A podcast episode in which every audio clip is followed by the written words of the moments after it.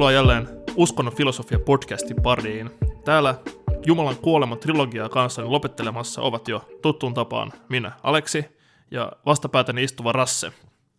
Uskonnon filosofia podcastissa paneudumme uskonnon ja filosofian kysymyksiin ja ilmiöihin sekä samoamme inhimillisen maailmankatsomuksen mangroven rämeikössä. Tervetuloa jälleen Jumalan kuoleman pariin.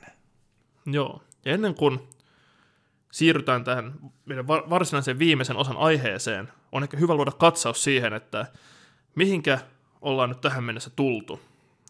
Eli ensimmäisessä osassa me tarkasteltiin erilaisia modernille filosofialle ja teologialle keskeisiä kehityskulkuja ja painotuksia, ja totesimme, että miten nämä on altistanut kristinuskon ja filosofisen teismin ankaralle ja kaiken puolin hyvin perustelulle kritiikille. Joten kritiikin huipentuma, huipentumana toisessa osassa käsiteltiin Friedrich Nietzschen julistusta Jumalan kuolemasta ja niin tämän metafysiikan kuin juutalaiskristillisen moraalin kritiikkiä. Lisäksi sivuttiin joitakin näkökulmia siitä, että mitä Nietzschen haasteen vakavasti ottava uskonnollisuus ja toki myös uskonnottomuus voisi olla. Kuitenkin on selvää, että nämä kannat on jääneet ehkä enemmänkin marginaalisiksi virtauksiksi ja filosofisten tutkielmien sivuille, ja sen sijaan on helppo nähdä, että tällä niin nyt oletetun tyypillisen länsimaalaisen maailmankatsomuksen kannalta merkittävämpää on ollut itse asiassa tieteellisen maailmankuvan nousu niin kuin hegemoniseksi tavaksi selittää maailmaa. Ja tässä ollaan myös sikäli Nietzschen Jumalan kuoleman analyysin ytimessä, että Jumalan kuoleman mahdollisti se, että maailman kuvasta oli tullut ateistinen, vaikka maailman katsomus sinänsä perustui vielä teistisiin oletuksiin. Tässä kohtaa meidän käsikirjoitus lukee, että, että mun pitäisi kysyä Aleksilta, mitä eroa maailmankatsomuksella ja maailmankuvalla. Äh, mutta tämä on musta hyvin epäluonnolliselta sen takia, että, että, että mä en oikeastaan itsekään osaisi käyttää näitä termejä oikein. Joten Aleksi, valista meitä, mitä eroa on maailmankuvalla ja maailmankatsomuksella? Joo, siis tämän takia mä laitoin tähän kässäriin tuon jutun, että kysyt tästä, koska tämä on, siis, tämä on mun mielestä tärkeä käsitteellinen erottelu, joka ei kyllä ole millään tavalla niin kuin selkeä edes alan ihmisille, ja eikä näiden käsitteiden sisällöstä ole mitään yksimielisyyttä. Et ehkä tämä on ehkä yleisempi keskustelu jotenkin tuon niin katsomusopetuksen puolella siitä, että mitä, mikä, mit, mitä ne katsomukset on, mitä opetetaan. Mutta musta tämä on myös tosi kiinnostava uskonnon filosofinen kysymys, ja ehkä se myös tarkemmin käsiteltynä paljastaa myös kiinnostavia käsityksiä niin kuin jossain mielessä uskonnon, uskonnon filosofian kohteesta, mutta me nyt ei mennä sen kelaan, vaan ehkä voidaan yleisemmin puhua nyt tästä käsittelystä erottelusta siten, että maailmankatsomuksella tarkoitetaan ehkä jonkinlaista kaiken kattavaa inhimillistä perspektiiviä maailmaan. Suomalaisessa keskustelussa niin standardiksi on muodostunut Ilkka Niinluodon käsitys maailmankatsomuksesta, joka pitää sisällään kolme osaa.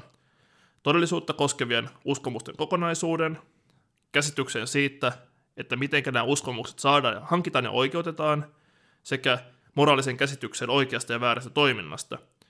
Lisäksi niin Luoto on täydentänyt tätä näkemystä lisäämällä siihen niin elämänkatsomuksen käsitteen, jolla hän tarkoittaa tällaista niin kuin ihmisen henkilökohtaista käsitystä elämän tarkoituksesta ja hänen omasta paikastaan maailmassa. Luodon mallissa puolestaan maailmankuvalla tarkoitetaan erityisesti maailmaa koskevien tavalla tai toisella perusteltujen uskomusten kokonaisuutta.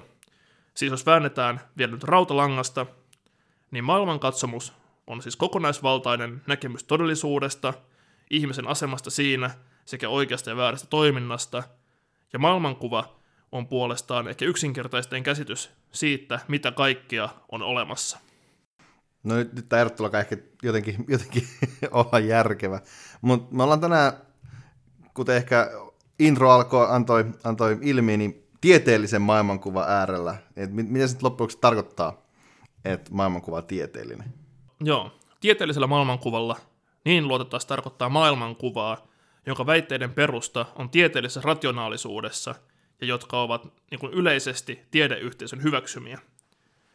Et tieteellisen maailmankuvan voidaan ajatella noudattavan näitä niin kuin myös Charles Sanders Pearsin määrittämiä tieteellisen tiedonhankinnan metodin kriteerejä, joihin lukeutuu muun muassa pyrkimys objektiivisuuteen, perustelujen julkinen arvioitavuus sekä tieteen itseään korjaavuus. Esimerkiksi siis, jos ajatellaan, että mun maailmankuvaani kuuluisi esimerkiksi kallon mittaukseen liittyviä uskomuksia, jotka oli aiemmin laajalti tiedeyhteisön hyväksymiä, ei mun maailman kuvan olisi silti tieteellinen, koska valtavirran tieteessä näistä käsityksistä on kuitenkin luovuttu täysin. Sama koskee esimerkiksi tällaisia niin evoluutiokriittisiä kannanottoja.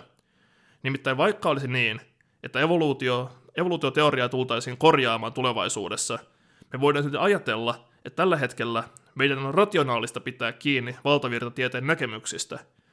Nimittäin vaikka nykyinen käsitys olisikin jossain metafyysisessä mielessä ehkä puutteellinen tai jopa epätosi, on kuitenkin maailmankuvan kannalta tiedollisesti arvokkaampaa pitää kiinni siitä, että maailmankuvaan kuuluvat uskomukset on saavutettu tieteellisen tiedonhankinnan mukaisin metodein.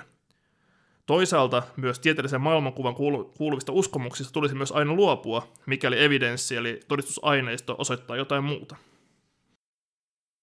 Tämä, tämäkin kuulostaa edelleen mun mielestä järkevältä.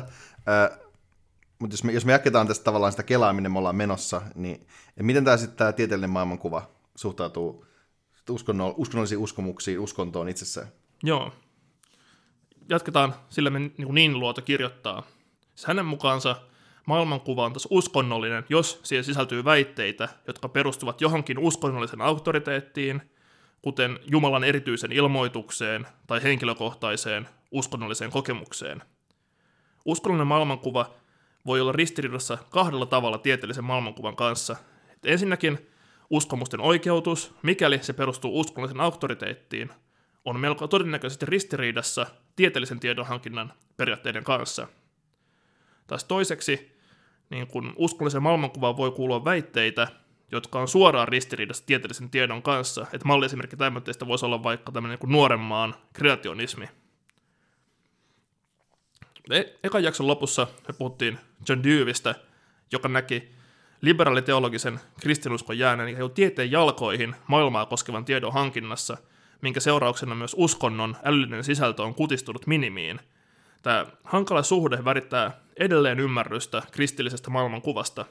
Nykyään ehkä yleisemmin vallalla on näkemys, jonka mukaan kristillinen maailmankuva ei ole ehkä sinällään ristiriidassa tieteen kanssa, vaan pikemminkin uskonnolliset väittämät on – ei-tieteellisiä. Esimerkiksi tällä vaikka Jumalan olemassaolo nähdään ö, tieteellisen tiedon alan ulkopuolisena kysymyksenä, ja vaikkapa raamatun luomiskertomus ei niin kuin propositionaalisena kuvauksena siitä, miten maailma on syntynyt, vaan pikemminkin niin kuin myyttisenä vertauskuvana.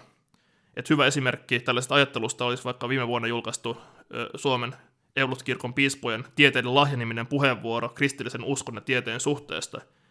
Yksi tämän puheenvuoron keskeisiä painotuksia onkin, että korostetaan sitä, että tiedon autonominen, ö, tiedon alla uskonnollisista käsityksistä, ja myös, että tieteellinen metodi on ensisijainen, kun puhutaan maailmaa koskevan tiedon hankinnasta.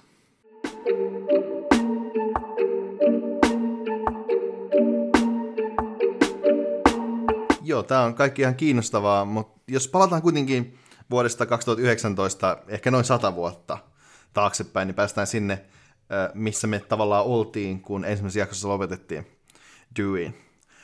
Mutta silloin tieteellinen maailmankuva oli todella tämmöisellä Euroopan valloitusretkellä, ja mä haluaisin sanoa, että valloituksen keulakuvana voitaisiin ehkä pitää matemaatikko, filosofi ja myöhemmin myös Nobel-voittaja Bertrand Russellia. Ja tota, vaikka Russellin tausta on tämmöisessä todella nörtissä matematiikassa ja logiikan filosofiassa, niin hän on ehkä nykyään enemmän tunnettu filosofian popularisoijana. Ja oli myös silloin. Niin oli, oli, joo. Ja tota, erityisesti nimenomaan teoksista Problems of Philosophy ja History of Western Philosophy. Tavallaan näistä, näistähän Russell loppujen lopuksi voitti Nobelinsa. Uh, Mutta Russell oli kuitenkin myös kovan luokan uskontokriitikko, ja ehkä hänen tunnetuinsa teos tämän asian tiimoilta vuoden 1927 kirja Why I Am Not a Christian. Uh, Mutta tämän kaltainen raju uskontokritiikki olisi vielä tota, muutamia vuosikymmeniä ennen tätä ollut hyvinkin eriskummallista, etenkin tämmöiseltä niin kuin julkiselta intellektuellilta. Joo, kyllä. Että vaikka Victorianisessa britti-imperiumissa niin avoimen, epäilevä suhtautuminen uskontoon, vaikka, et, et se, et vaikka se yleistyikin huomattavasti, niin silti julkinen julistautuminen ateistiksi tarkoitti melko vahvasti rajun syrjinnän kohteeksi joutumista. Että tästä merkittävä esimerkki on ö, Charles Bradlawn tapaus. Nyt no, lausun kyllä nimen varmasti aivan päin mäntyjä, mutta ei sitä mitään. Hän oli ensimmäinen brittiparlamenttiin valittu henkilö, joka oli avoimesti ateisti. Ja hänen valittiin ensimmäistä kertaa vuonna 1880, mutta hän ei saanut ottaa hänen paikkaansa vastaan, koska hän kieltäytyi vannomasta parlamentikon valaansa käsi raamatulla. Et vasta tultua valitus kolmannen kerran niin pitkän niin kuin ulkoparlamentaarisen taistelun kautta hän sai ottaa viime paikkaansa vastaan vuonna 1886. Joo, ja Suomessakin tavallaan tämmöinen uskonnonvapauskeskusteluhan alkaa varsinaisesti vasta sitten vuonna 1921, kun uusi uskonnonvapauslaki astuu voimaan. Mm, kyllä. Taisi olla, oliko per... nyt, nyt, nyt lainsäädännön historian hukassa, mutta Suomessa vasta just tällöin 1900-luvun alussa tuli lailliseksi olla kuulumatta uskontokuntaan. Joo, äh, mutta emme ole Suomessa, vaan äh, Britanniassa. Ja Russellia, äh, jonka tota, tosiaan mainittiin, oli kova luokan uskontokriitikko, niin häntä voitaisiin ihan mun mielestä hyvin pitää kanta-isänä niin sanotulle evidentialistiselle keskustelulle, jossa, kuten nimi antaa ilmi, niin pyritään löytämään evidenssiä Jumalan olemassaolon puolesta tai sitä vastaan. Ja Russell kuuluu yllättäen tähän sitä vastaan kategoriaan. Ja Russell kuului niin kuin ajattelussa aika vahvasti tähän niin kuin aikaisempaan viktoriaanisen rationalismin perinteeseen. Että hän ajatteli, että uskonnolliset väitteet on testattavia hypoteeseja siinä, missä kaikki muutkin väitteet. Ja Russell itseään, itselleen tärkeää oli niin sanottu okkaminainen niin kuin periaate, jonka mukaan mitään oliota ei edes Jumalaa saa olettaa ilman riittäviä perusteita. Eli jonkinlainen tota, evidenssi oli oltava. Ja tota, siis nuoruudessaan äh, kristitty Russell toteaa, tai kristitty Ra- Russell oli nuoruudessaan kristitty, ja sitten myöhemmin, kun hän kääntyi tästä pois, hän totesi, että, että, että hänet aluksi vakuutti äh, jumaltodistukset, mutta nykyään ne on menettäneet todistusvoimansa. Ja silloin hänellä ei ollut enää mitään syytä uskoa Jumalaa hypoteesina, pitää olla joku tämmöiset niin vaikuttavat perusteet. Ja tota, Russell kirjoitti ja kehitteli useita kritiikkejä nimenomaan näitä perinteisiä jumaltodistuksia vastaan. Ja tota, mutta mikäli nämä jumaltodistukset itsessään kiinnostaa, niin voisin sanoa, että sattumoisin tämän podcastin seuraava jakso tulee todennäköisesti käsittelemään jumaltodistuksia itsenään. Mutta jos palataan itse asiaan, niin Russell ajatteli, että uskonnollisille väitteille pitää asettaa samat perusteluvaatimukset kuin tieteellisille väitteille. Ja tässä mielessä hän edusti varhaista skientismiä, eli tieteisuskoa. Ja Russellin mukaan todistustaakka oli siis näillä uskonnollisilla ihmisillä, koska tiede oli tavallaan se pohja, mistä lähdettiin hommaa katsomaan. Ja hän havainnollisti tätä, tätä omaa positiotaan kuuluisella esimerkillä teepannusta, joka kuuluu alkuperäisessä tekstissä seuraavasti. Jos esittäisin, että maan ja Marsin välissä on posliininen teekannu, joka kiertää aurinkoa elliptisellä radalla, kukaan ei, ei voisi todistaa väitettäni vääräksi. Jos vain muistaisin lisätä, että teekannu on niin liian pieni havaittavaksi parhaimmillakin teleskoopeilla. Mutta jos jatkaisin sanomalla, että koska väitte, väitettäni ei voida todistaa vääräksi, sen epäileminen olisi ihmisjärjen kannalta suunnattoman röyhkeä teko, niin minun ajateltaisiin aivan oikeutetusti puhuvan hölynpölyä. Jos tällaisen teekannon olemassaolo kuitenkin vahvistettaisiin muinaissa kirjoissa, jos sitä opetettaisiin pyhänä totuutena joka sunnuntai, ja jos se istutettaisiin lasten mieli jo koulussa, sen olemassaolon epäilemistä pidettäisiin merkkinä poikkeavuudesta – Valistuneen aikakaudella epäilijä saisi osakseen psykiatrin huomion varhaisemmalla ajalla verti inkvisition. Tota, tässä olikin sitä jotain. Mutta vanha Pekka Himanen, jos joku muistaa vielä Pekka Himasen, on käsitellyt tätä Russellin uskontokritiikkiä väitöskirjassaan. Ja hän esittää, että Russellin kritiikki iskee nimenomaan rationaaliseen kristinuskoon, sellaiseen, jossa pyritään perustelemaan tiettyjä totuuksia kristilliseltä pohjalta. Esimerkiksi vaikka Äh, ensimmäisessä jaksossa me puhuttiin James Usherin todistuksesta, että maailma on luotu 4004 EKR 23. lokakuuta. Niin tällaisia, tällaisia asioita vastaan Russellin kritiikki iskee. Mutta sen sijaan äh, Himasen mukaan niin sanottu fideistinen, eli puhdas, puhtaasti uskoon perustuva uskonnollisuus ilman mitään rationaalisia perusteita, se on vain niin uskoa äh, uskon pohjalta, niin että tämmöinen uskonnollisuus jää Russellin kritiikin ulkopuolelle. Ja tämä, tämä alkaa liittyä mun mielestä kiinnostavasti toiseen 1920-luvulla nousseeseen ilmiöön, eli niin kutsuttuun uuspositivismiin, eli loogiseen positivismiin, tai sitten ihan tuttavallisemmin viinin piiriin, monta nimeä rakkaalla lapsella. Ja Russell innoitti tätä loogista positivismia tai uuspositivismia tai viininpiiriä erityisesti logiikan ja kielifilosofian parissa tehdyillä löydöillä. Mutta Russell sen itse suhtautui näihin positiivisteihin aika kriittisesti. Mutta Aleksi, Mitäs, oot sä viinin piirin miehiä? No siis nyt kun kysyt, niin itse asiassa niin jos on oikein huono päivä, niin kyllä silloin voin tuntea suurtakin sympatiaa tämmöisiin Wienin piirin ajatuksia kohtaan, mitä tulee uskonnollisten väittämien rationaalisuuteen. Ennen kuin vielä vähän taustataan, taustataan ehkä vielä vähän, että Viinin piirillähän siis viitataan yleisesti Viinissä kokoontuneeseen filosofiseen seminaariin, jossa näitä loogisen positiivismin ajatuksia kehiteltiin. Ja, mutta ennen vielä tätä on ehkä tärkeää mainita yksi merkittävimmistä taustahahmoista Viinin piirin taustalla. Russell ja toki niin kuin Gottlob Frege oli tärkeitä hahmoja, mutta ehkä merkittävin hahmo oli Ludwig Wittgenstein ja tämän 1921 julkaistu tutkielma Tractatus Logico Philosophicus, joka on ehkä eittämättä yksi 1900-luvun merkittävimpiä filosofisia teoksia. Ja tähän Rasse luitte just, että haluatko vähän avata, että mistä siinä on kysymys? Se on hyvä suolaus. Mä suosittelen sitä kaikille ehdottomasti kevyeksi iltalukemiseksi. Mutta Tractatushan on niin kuin, historiallisesti siitä hieno kirja, että se ratkaisee kaikki filosofian ongelmat, ainakin siis varhaisen Wittgensteinin itsensä mukaan. Uh, Mutta kyseessä on siis, kuten koko nimi Tractatus Logico Philosophicus antaa ilmi, logis-filosofinen tutkielma, jossa uh, Wittgenstein puolustaa niin sanottua kielen kuvateoriaa. Tässä teoriassa oikein muodostetut lauseet kuvaavat asiantiloja maailmassa. Esimerkiksi vaikka tuo lause teepannu kiertää aurinkoa, kuvaa sitä asiantilaa, jossa teepannu todella kiertää aurinkoa. Ja maailma hahmotetaan tässä teoriassa oikein muodostettujen lauseiden, eli tosien asiantilojen summana. Tai kuten Wittgenstein asian muotoilee, maailma on kaikki, mikä on kuin se on.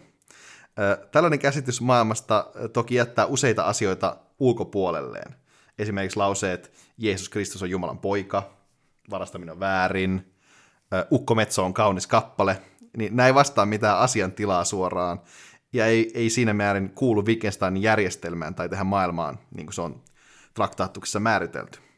Wittgenstein ei kuitenkaan ajatellut, että nämä uskonnolliset, eettiset tai esteettiset asiat olisi sinänsä merkityksettömiä, mutta ne kuuluu ennemmin mystiikan kuin filosofian piiriin. Eli tilanne on jotakuinkin se, jonka Wittgenstein muotoilee sitten traktaattuksen viimeiseksi lauseeksi, mistä ei voi puhua, siitä on vaiettava. Joo, varsinkin niin just Wittgensteinin etiikka ja niin kuin, niin varhaisen Wittgensteinin etiikka ja uskontoa koskevat huomautukset kiinnostavia, koska tietyllä tavalla niitä voi tulkita, että nimenomaan, että niin kuin Wittgenstein kirjoittaa, että Jumalasta ei pidä lörpötellä, että pyrkimys puhua Jumalasta tieteellisin käsittein estää ottamasta tietynlaista niin kuin eettistä ikään kuin kunnioittavaa etäisyyttä siihen. Mutta on tärkeää just huomata, että Wittgenstein ei suhtautunut niin kuin mitenkään kuitenkaan vihamielisesti uskonnollisiin näkemyksiin tai eettisiin käsityksiin, kun taas sitten Viinin piirissä, jossa luettiin aktiivisesti traktaatusta, näihin ei taas suhtauduttu kauhean myönteisesti, vaan pikemminkin Wittgensteinia pidettiin aivan täytenä mystikkona. Et looginen positiivismi kuitenkin rakentuu hyvin pitkälti tämän Wittgensteinin ajattelun päälle. Ja keskeinen filosofinen periaate on tässä niin sanottu verifikaatioperiaate. Sen mukaan mielekkäitä, siis merkityksellisiä, on vain ne lauseet, jotka voidaan periaatteessa verifi- verifioida, eli todentaa aistihavaintoon vetoamalla. Eli ollakseen merkityksellinen on oltava jonkinnäköinen mahdollinen havainto, joka vahvistaa tämän lauseen. Mikäli lauseelle ei voida esittää jotain mahdollista sen verifioivaa havaintoa, eli joko teepannu kiertää aurinkoa tai ei kierrä, on tätä lausetta pidettävä merkityksettömänä. No, tällaiset mielettömät lauseet kuitenkin ne pintapuolista ne vaikuttaa esittävän maailmaa koskevia väitteitä, mutta niin tarkemmalla tarkastelulla nehän, ne paljastuu taas sit sisällöttömiksi. Esimerkiksi just tämä lause teepannu kiertää aurinkoa on mielekäs väite, koska se on periaatteessa mahdollista verifioida, kun taas vaikkapa lause ö, historia on absoluuttisen hengen tulemista tietoiseksi itsestään, on loogisen positiivismin mukaan aivan mieletön, koska sitä ei voida verifioida vetoamalla mihinkään aistihavaintoon. Et, tämä liittyy toisaalta syvästi siihen, että Viinin piiriä leimas hyvin vahva metafysiikan vastaisuus, mikä toki ei nyt ollut vaan niin Viinin piirin itse oikeus, vaan liittyy ehkä laajemmin tämmöiseen metafysiikan kriisiin 1800-luvun jälkeen, jota edustaa toisaalta myös vaikka pragmatismi Yhdysvalloissa ja taas sitten ehkä Mannermaalla Heideggerilainen ajattelu. Mutta Viinin piirissä metafysiikka nähtiin lähinnä huonona tieteenä, tämmöinen niin perusteettomana spekulaationa, joka oli käynyt erityistieteiden menestyksen myötä mahdottomaksi, ja pikemminkin filosofian tehtäväksi jää tällainen niin kuin, ehkä niin kuin käsitteellinen analyysi ja ikään kuin ehkä niin kuin ikään kuin tavallaan tieteen, jos ei vahtikoirana, niin mikä olisi parempi termi, ehkä niin kuin käsikassarana oleminen. Ja tosiaan Wittgensteinin seuraten Viinin piirissä eettiset, esteettiset ja uskonnolliset väitteet tulkittiin mielettömiksi, minkä seurauksena etenkin uskonnon filosofian harjoittaminen kävi loogisen positiivismin valtakautena hyvin hankalaksi. Sit nyt niille, jotka ette ehkä tunne filosofian historiaa niin hyvin, niin looginen positiivismihan oli hyvin vaikutusvaltainen filosofinen liike koko 1900-luvun alku, alkupuolen ajan, tai ehkä niin kuin maailmansotien välisenä aikana. Ja Viinin piirin asennetta uskonnollisiin väitteisiin kuvaa hyvin. Ayer esseessään Go Talk is evidently nonsense, jossa toisin kuin Russell, joka pyrki osoittamaan kristilliset uskomukset epätodeksi vetoamalla evidenssiin, pyrki Ayer pikemminkin osoittamaan, että ei ole edes mahdollista osoittaa todeksi, eikä myöskään epätodeksi, että Jumala on olemassa. Eli esimerkiksi mikäli pyrkisin väittämään, että Jumalan olemassaolo on mahdollista osoittaa todeksi vetoamalla siihen, että maailmankaikkeudessa on säännönmukaisuutta – olisi tällöin Ayerin mukaan verifi- verifioitavuusperiaatetta seuraten tämän väitteen merkitys lähinnä siinä, että universumissa on säännönmukaisuutta. Ja mikäli tällaisesta lauseesta halutaan tehdä hyppy Jumalaolion ominaisuuksiin, jouduttaisiin tekemään semmoinen metafyysinen hyppy, jolle ei voida antaa verifioitavuusehtoa. Ja tällöin seuraa siis se, että Jumalaa koskevat väitelauseet on mielettömiä. Ne ei ole tosia eikä epätosia. Ja tavallaan niin kuin Nietzscheläisessä mielessä looginen positiivismi edustaakin tietynlaista vakavaa ateismia, jossa seurataan tämmöistä niin kuin tieteellistä ajattelua sen yhteen loogiseen pisteeseen ja hylätään täysin niin kuin uskonnolliset väitteet. Että Jumalan olemassaolo ei ole tällöin ikään kuin edes mielekäs ja kiinnostava kysymys, koska tällainen olio on ikään kuin mahdoton ja sitä kuvaavat väitteet vailla, väitteet vailla sisältöä.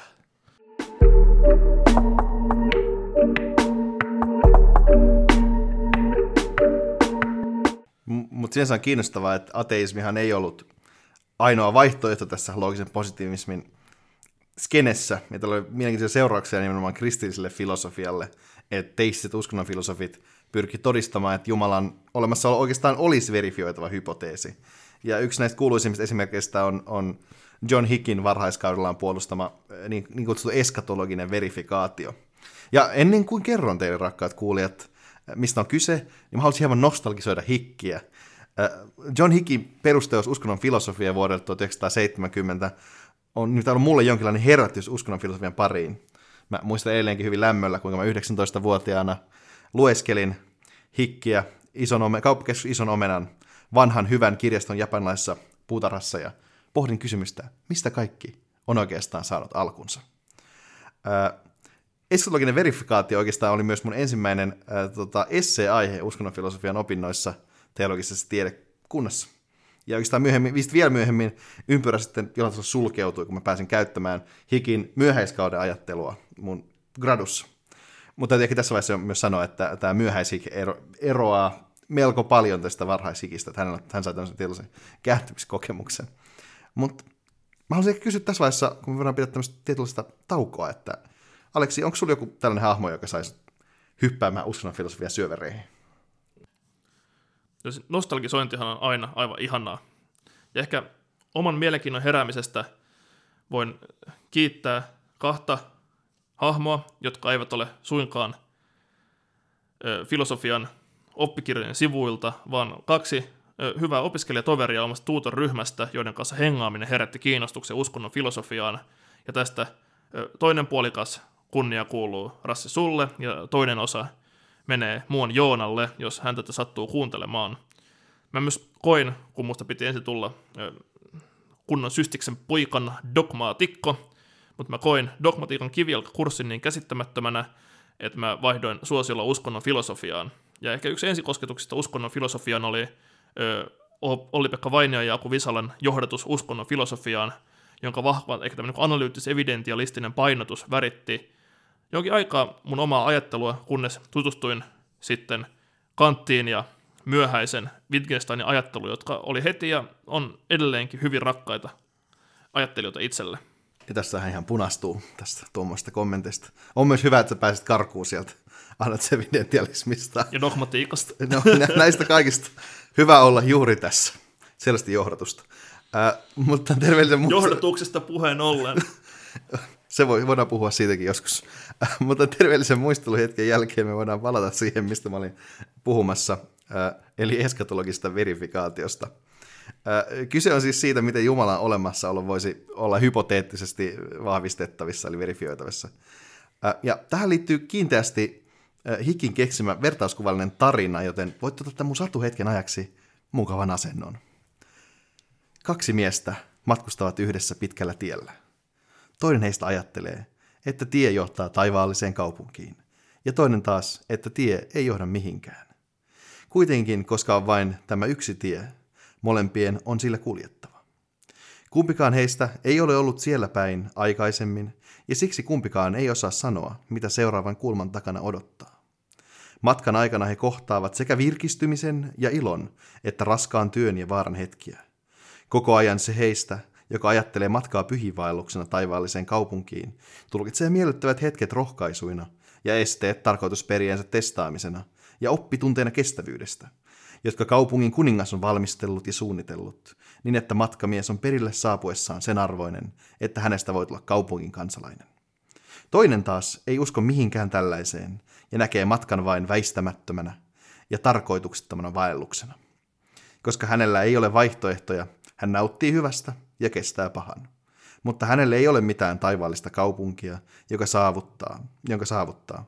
Ei mitään kaiken kattavaa tarkoitusta tällä matkalla, vain itse tie ja matkamiehen onni ylä- ja alamäessä. Matkan aikana tämä erimielisyys miehien välillä ei ole luonteeltaan kokeellinen. Heillä ei ole erilaisia mielipiteitä siitä, mitä se tie seuraavaksi tuo tullessaan, vain ja ainoastaan sen päätepisteestä. Mutta lopulta, kun ne kääntyvät viimeisestä kulmasta, on selvää, että toinen heistä oli koko matkan oikeassa ja toinen väärässä.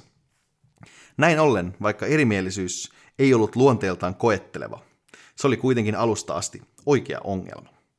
He eivät vain ole tunteneet eri tavalla tiestä, vaan toinen tunsi oikealla tavalla ja toinen väärällä tavalla suhteessa asioiden todelliseen tilaan. Heidän vastakkaiset tulkintansa tiestä olivat todella oikeat vastakkaiset väitteet, vaikka näillä väitteillä on se erikoinen väiteaselma, että ne tekee väitteiksi retrospektiivisesti tulevaisuuden käännekohta. Satu hetken loppu. Hikin mukaan tämä ajatus päätepisteestä, joka siis äh, tekee tästä matkan tarkoituksesta kiistelemisestä oikean valinnan, on riittävä peruste sille, että valinta ateismi ja teismin välillä on oikea valinta myös loogisen positiivismin kriteerien mielestä. Hike siis ajattelee, että itse, matka voisi, itse matkaa voisi käyttää perusteena kristinuskon totuudelle, mutta hän ajattelee, että lopulta nimenomaan kuoleman jälkeinen elämä verifioi tai falsifioi kristinuskon hypoteesin. Mutta Aleksi, mitäs mieltä tästä matkamies-sadusta? No juu.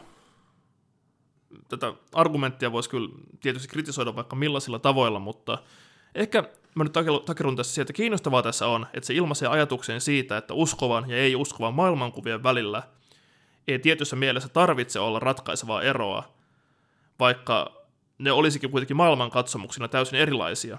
Tässä ensimmäisen matkamiehen maailmankatsomus on siis uskonnollinen, jonka kuuluu siis selkeästi kuitenkin jonkinlaisia uskonnollisia väitteitä, ja toisen taas on jollain tavalla naturalistinen – ja jos me haluttaisiin olla tosi tiukka ja positiivisteja, varmasti voitaisiin sanoa, että uskonnollinen maailmankatsomus on mieletön, vaikka se maailmankuva sinänsä läpäisisikin tämän niin kuin verifikaatioperiaatteen seulan.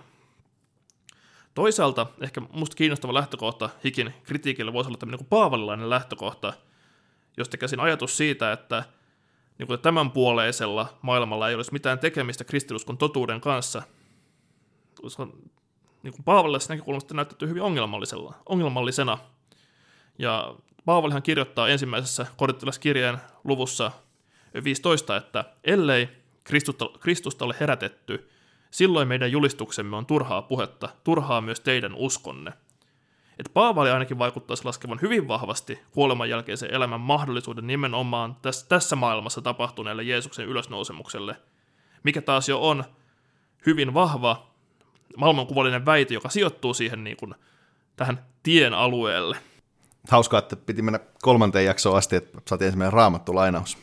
Mutta ylösnousemus tapahtuma jossain määrin kyllä kummittelee aina täällä jotenkin kristillistä maailmankuvaa käsitteleviä juttujen taustalla, koska ihmeet ei sinänsä ole tunnetusti kauhean helposti verifioitavissa. Et sinänsä, niin kuin sä sanoit tuossa, niin että tähän maailmankatsomukseen kuuluu jotain elementtejä, jota ei voi verifioida. Uh, mutta ehkä mä itse mietin, että et, et hikin lähtökohta ei kuitenkaan ole kaikkein paras. Et jos mä, mun pitäisi lähteä puolustamaan jonkinlaista muotoa verifioitavasta uskonnosta, niin mä ehkä lähtisin enemmän pragmatisti-filosofia, pragmatisti-filosofia William Jamesin uh, will to believe tai tahto uskoa argumentista. Uh, Tämä argumentin idea näin julmasti yksinkertaistettuna on, että uskonnollisen uskomuksen voi oikeuttaa niin sanotusti elämällä sen mukaisesti – vähän niin kuin, että jos homma, eli tässä kohtaa se usko, toimii, niin mikä siinä? Toki Viinin piiri voisi olla aika eri mieltä siitä, koska tämmöinen oikeasti verifikointia. Mutta ainakin se, ja ainakin se eroaa melkoisesti siitä rakennelmasta, jonka Hik on tässä kasannut.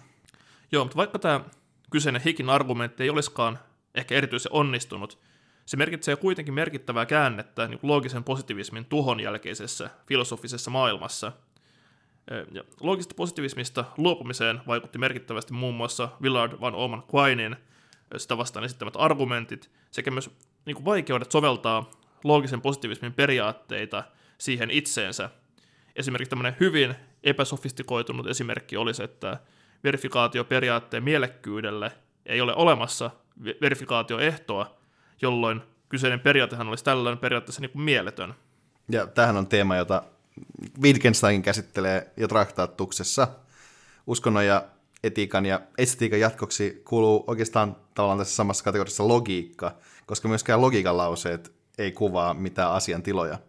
Ja Wittgenstein kirjoittaakin musta kauniin mystisesti, lauseitteni luoma valo näkyy siinä, että se, joka minut ymmärtää, huomaa lopulta lauseitteni olevan mielettömiä, noustua niitä pitkin, niiden päällä, niiden yläpuolelle, hänen on niin sanotta, sano, sanoakseni heittävä tikkaat pois käveltyä niitä ylös. Kyllä. Wittgenstein ratkaisi tämänkin ongelman, että jos olisi ollut viennin piirissä pikkasen hyvää mystikon vikaa, niin ehkä olisi voitu pitää paremmin kiinni verifikaatioperiaatteesta. No, mutta se on ehkä hyvä, ettei pidetty, koska loogisen positiivismin periaatteessa luopumisen myötähän just akateemisessa filosofiassa oli yhtäkkiä enemmän tilaa myös muunlaisille kysymyksen asetteluille, joita oli sitten just pidetty niin kuin loogisen positivismin aikana tämmöisenä niin mielettöminä pseudokysymyksinä.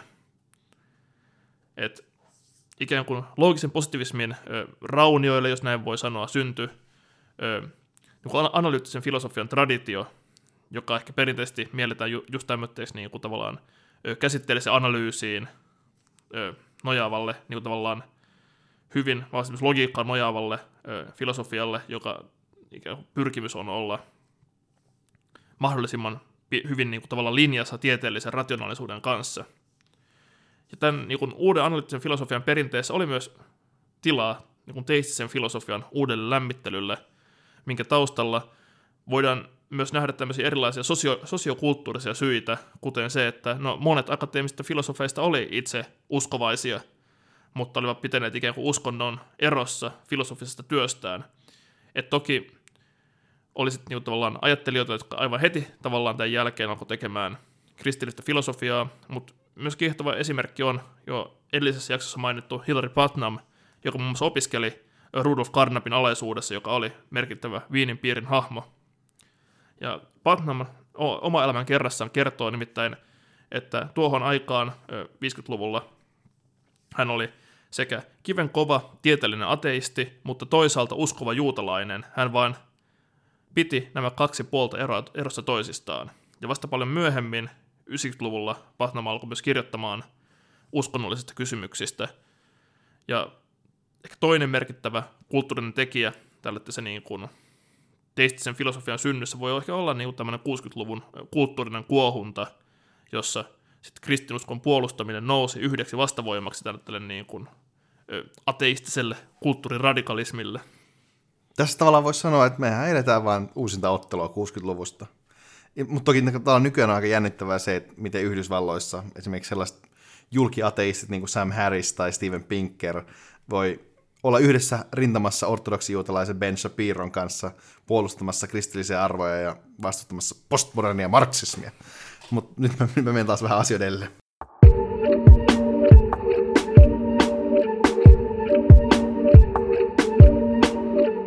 1900-luvun puolivälin jälkeen ö, keskeiseksi analyyttisen filosofian suuntaukseksi, siis analyyttisen uskonnon filosofian suuntaukseksi nousi just tämä Rassen jo aiemmin mainitsema evidentialismi, jossa uskonnolliset uskomukset ymmärretään eräänlaisiksi hypoteeseiksi, joille on etsittävä tieteellistä rationaalisuutta seuraten evidenssiä joko puolesta tai vastaan.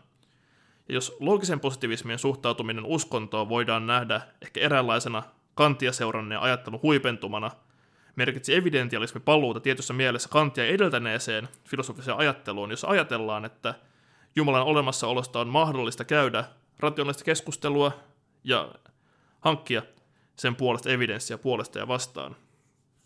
Ja on ehkä helppo nähdä tämä just erilaisena vastavetona liberaalin kristinuskon älyllisen sisällön, sisällön ohenemiselle ja toisaalta tieteellisen maailmankuvan voittokululle. Et periaatteessahan evidentialistisen filosofian pyrkimyksenä on osoittaa, että kristinusko ei ole vain yhteensopiva tieteellisen maailmankuvan kanssa, kuten jakso alussa oli jo puhetta, vaan pikemminkin, että kristinuskon totuuden puolesta on mahdollista myös esittää argumentteja tieteellisen maailmankuvan periaatteisiin nojautuen. Jep. Mutta jokainen, joka on opiskellut oikeasti uskonnon filosofiaa, tietää, että evidentiaalisessa uskonnon filosofiassa on yksi nimi ylitse muiden. Ja hänhän on tietysti Richard Swinburne, muun muassa Oxfordin yliopiston uskonnon filosofian professori, jonka filosofisen argumentaation ytimessä on niin sanottu niin päättely parhaaseen selitykseen. Ja tällaisessa päättelyssä pyritään siis valitsemaan useiden kilpa- kilpailevien hypoteesien väliltä näkemys, joka selittää tarkasteltavan ilmiön kaikkein parhaiten. Siis otetaan nyt esimerkki, jossa mä havaitsen, että mun ruokapöytäni jalka on järsitty. Ja nyt mun pitäisi tietää, että no, mitä on tapahtunut, kuka on järsinyt. Mä tiedän, että viime päivinä mun kotona on käynyt vaan Rasse äänittämässä podcastia sekä hoitokoira Tuutti.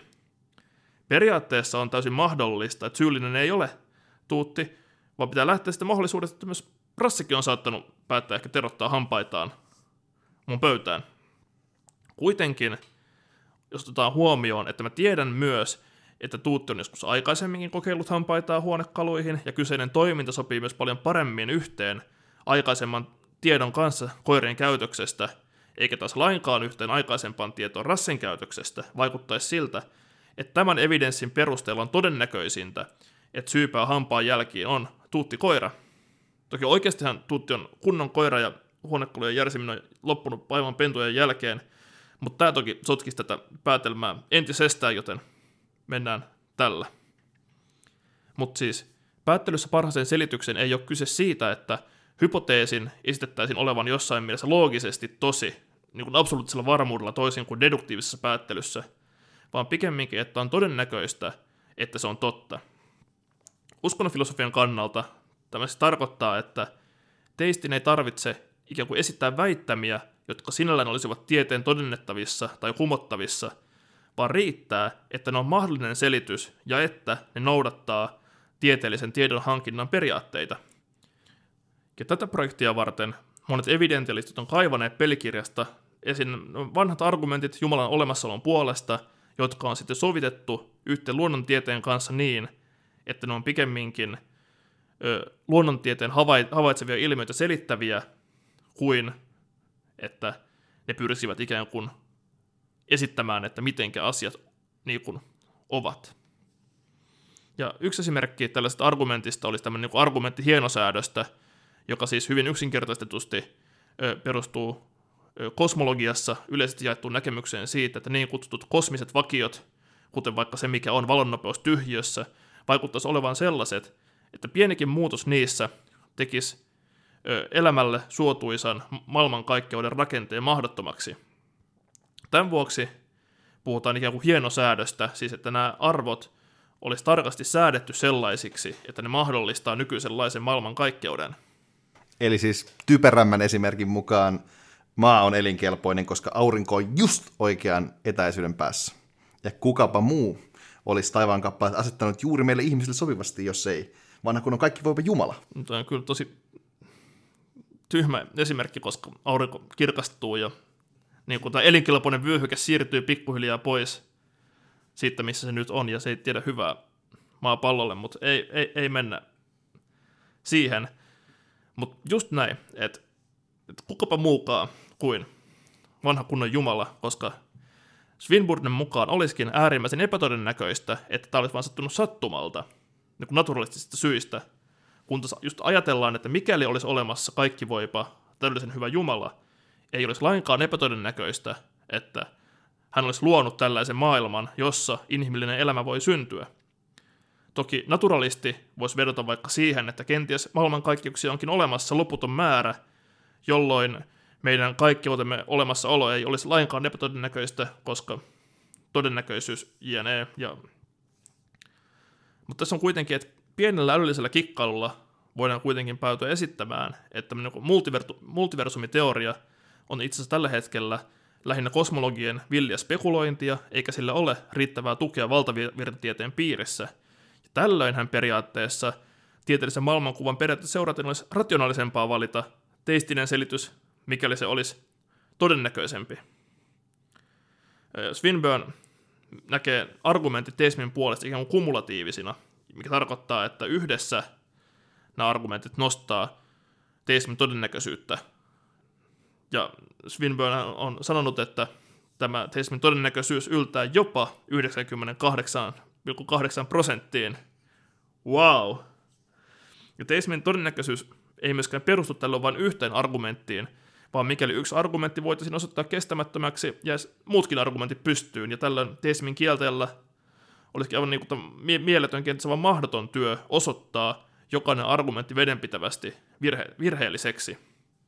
Joten mitä mieltä olet, Rasse, että pitäisikö tässä alkaa saman tien kunnon teistiksi, kun luvut näyttää sen verran hyviltä? No, näin se on varmaan myönnettävä. Toki tämä kalpenee William Lane Craigin kalam-argumentille, joka todistaa Jumalan olemassaolo ainakin, ainakin 100 prosentin varmuudella. Mutta puhutaan siitä lisää seuraavassa jaksossa. Joo, mutta toki useimmiten evidentialisten argumentaatio on siinä mielessä hienovaraista, että, että he ei niinkö oleta, että heidän argumenttinsa voisi käännyttää ketään, vaan kysymys on pikemminkin juuri sen osoittamisesta, että tieteellisestä maailmankuvasta käsin teittiset uskomukset on rationaalisesti hyväksyttäviä – ja evidentialistinen uskonnon filosofia onkin monin tavoin hyvin vahva filosofinen tutkimusohjelma monin tavoin. Et siinä toisaalta hyödynnetään rikkaasti niin analyyttisen filosofian ö, vahvoja työkaluja, kuin taas sit uskonnon filosofia ja teologian historiasta kumpuavia näkökulmia sovitettuna yhteen modernin ajattelun kanssa. Ja tämä tekeekin tästä ajattelusta aika haastavan väittelykumppani. Esimerkiksi vanha kunnon Dr. Craig on kertonut, että usein hänen vastapuoleensa tulevat väittelyihin täysin valmistumattomina luottaen siihen, että, että perinteiset argumentit teismiä vastaan olisi aivan ilmiselviä. Tämähän näkyy esimerkiksi likiklassisessa Craigin ja Kari Enqvistin välisessä väittelyssä. Mutta ehkä, ehkä pitää kuitenkin huomata, että Craig ei nyt suoranaisesti ole evi- evidentialisti, ja ehkä myös, että moderoitu väittely ei välttämättä ole ihan paras tapa selvittää maailman katsomuksellisia erimielisyyksiä. Kyseinen väittely on aivan valtava hyvä käykää katsomassa se. Siinä on hyvä kama. Ehkä paras juttu siinä on, että kyllä se moderaattorihan on ö, kummankin meidän gradua ohjannut ja Rasse väitöskirjaohjaaja Sami Piilström, joka vain toteaa väittelyn lopuksi, että no, hän ei ole kyllä ollenkaan kummankaan kanssa samaa mieltä. Tai näkee kummankin position hyvin ongelmallisena. Olisi ollut kaunista nähdä, että mitä jos Sami olisi väitellyt Craigin kanssa – Toki tässä väittelyssä vielä ongelmallisempaa oli se, että, että Kari Enqvist ei ole filosofi. Ja mitä tehdään, kun saadaan Suomeen yksi apologeettisen uskonnon filosofisen skenen kumpia nimiä? Kuka laitetaan vasta, vasta väittäjäksi? No totta kai, Kari Enqvist. Siinä oli suomalaisen ateismi-keskustelun peak moment.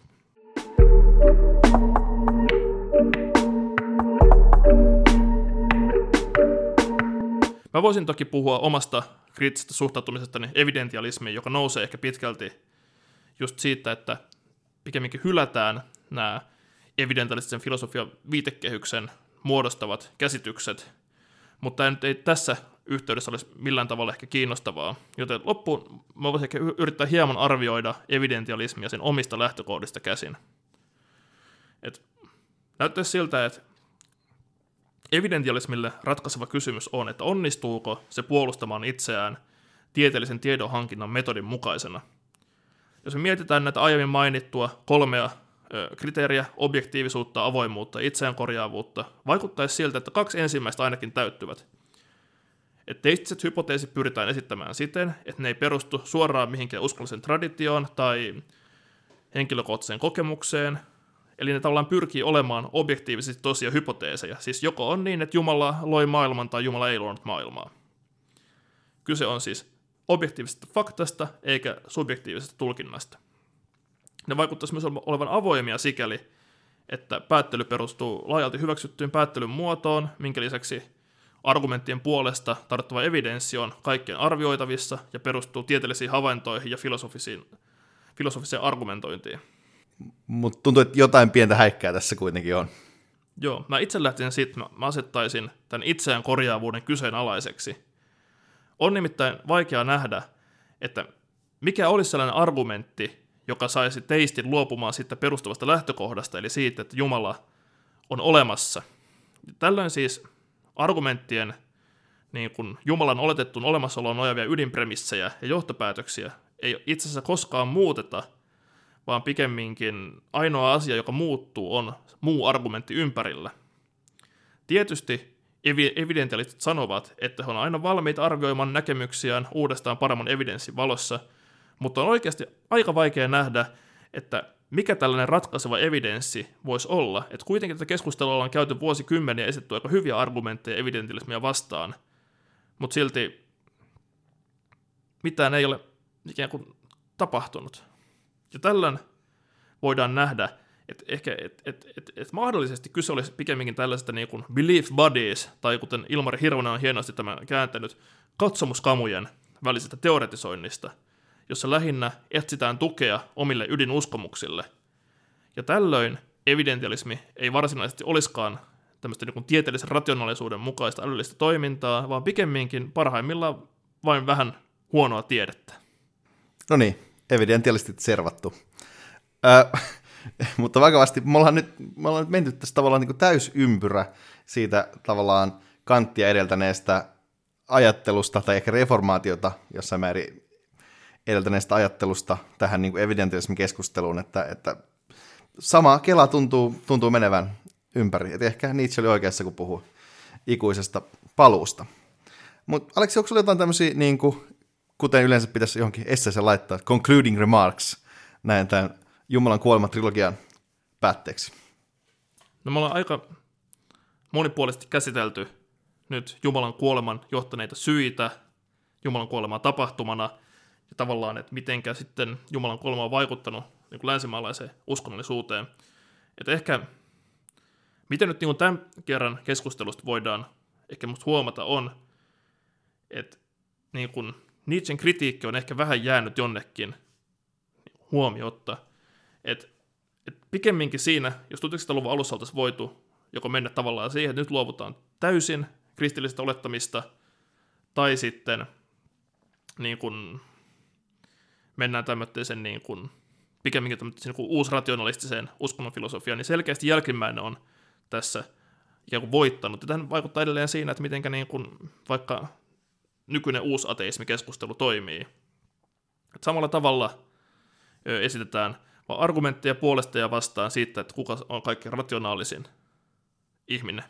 Ja ehkä toisaalta myös tämmöinen, ehkä niin kuin just mainittu useamman kerran tämmöinen niin kulttuuri, kulttuuri kamppailuhenkinen retoriikka näkyy, että esimerkiksi sitten on kirjoitettu, että oikeastaan ehkä niin kuin tavallaan Dawkins ja kumppaneiden uusateismi lähti siitä, että he kokivat, että ikään kuin tieteellinen maailmankuva on uhattuna, ja nyt heidän pitää nousta puolustamaan sitä teismin hirmuvaltaa vastaan.